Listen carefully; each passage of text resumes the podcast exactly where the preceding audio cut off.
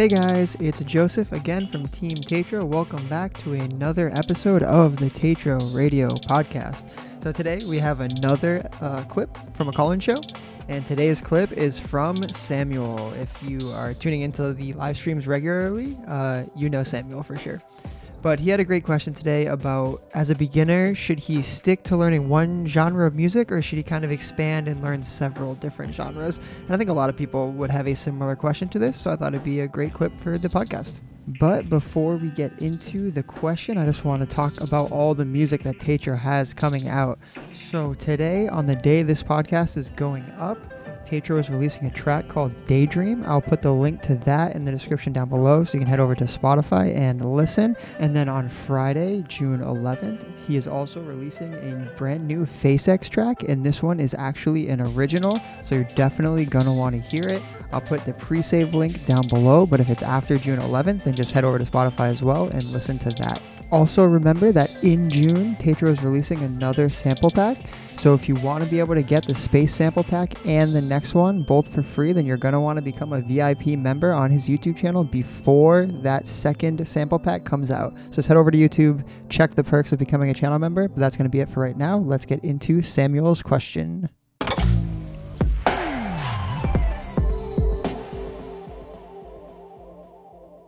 Should I expand my genres? Like, should I learn how to produce in different genres or just stick to the same genre and improve on that?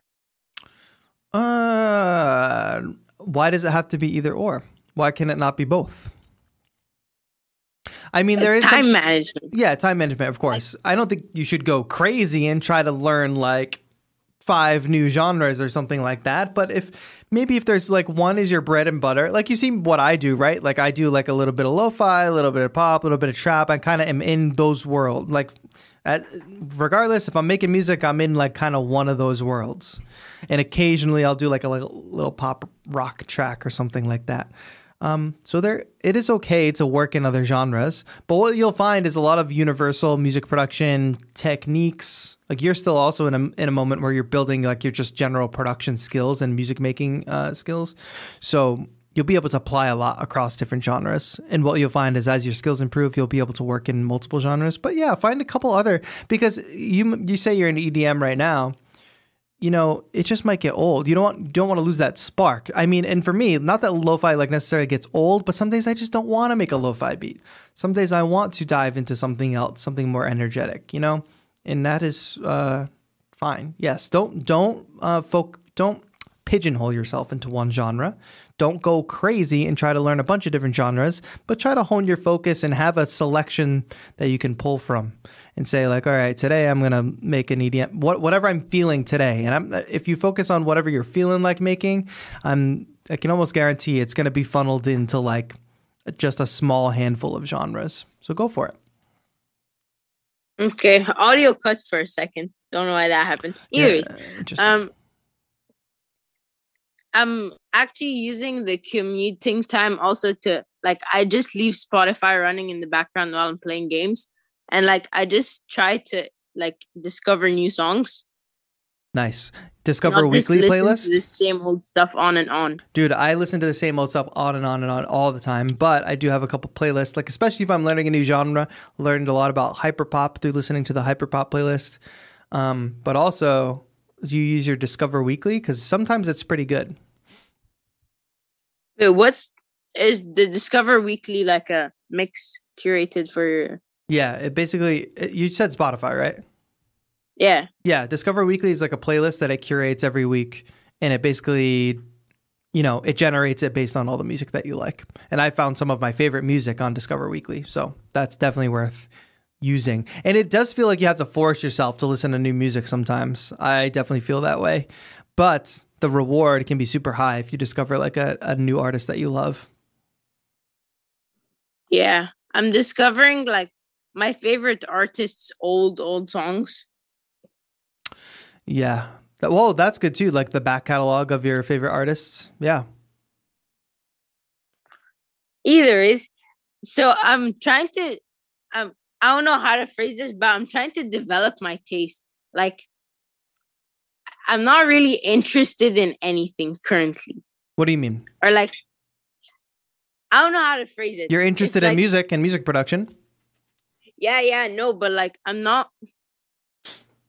I I have no idea how to phrase this. Like if an artist says I have the sound in my head and I try to get it to paper, that does not happen for me. I have to look through all the sounds and find the one that matches the best. Uh, I think that that is like overstated. I think artists say that too much. Oh, I have this sound in my head. They're not like inventing new sounds in their brain. They're like, I want this lead sound from this track that I heard, or this lead sound that kind of sounds like this track I heard. Like, it's about just building up the encyclopedia in your brain. Like, it's about learning a language. Like, is English, you only speak English? Uh, I speak English, French, Arabic, a bit of German. All right. And what's it like your best languages? Like, what, like top two? It's probably like English and probably Arabic and French or a tie. English isn't even English in your top. English is the best though. Yeah, English is the best. Yeah. So like w- across those languages, it actually makes sense for the analogy that you know all these languages. Like you can probably, so you said English is the best, so you can probably sound as smart as you can possibly sound speaking English. But if you try to speak one of those other languages that you don't know so well, you can you maybe can get by in conversation, but you probably can't articulate your ideas as well as you could in your top language, right? Yeah. Okay, but that's like all happening in your head.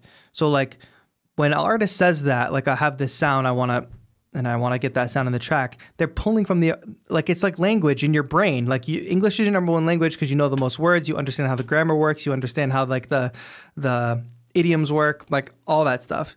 Um, and then other languages, you know, I know how to say hi, how are you in Spanish, but that's not going to get me very far because I don't have that that brain capacity. Uh, I don't have that that encyclopedic knowledge of the language in my brain. With music, it's the same exact thing. You need the encyclopedic knowledge, and it goes back to what I've been talking about this whole stream: critically listening to everything that you love and understanding what makes it tick and what makes it sound like the way it does. Whether it's an instrument sound, whether it's a mixing technique, whether it's a song structure, whatever it is you build that up. And that and what you talked about with listening to new music and listening to the music that you love over and over that's going to help you just understand exactly what you like about music. Because you said develop your taste right? Like you're trying to develop your taste.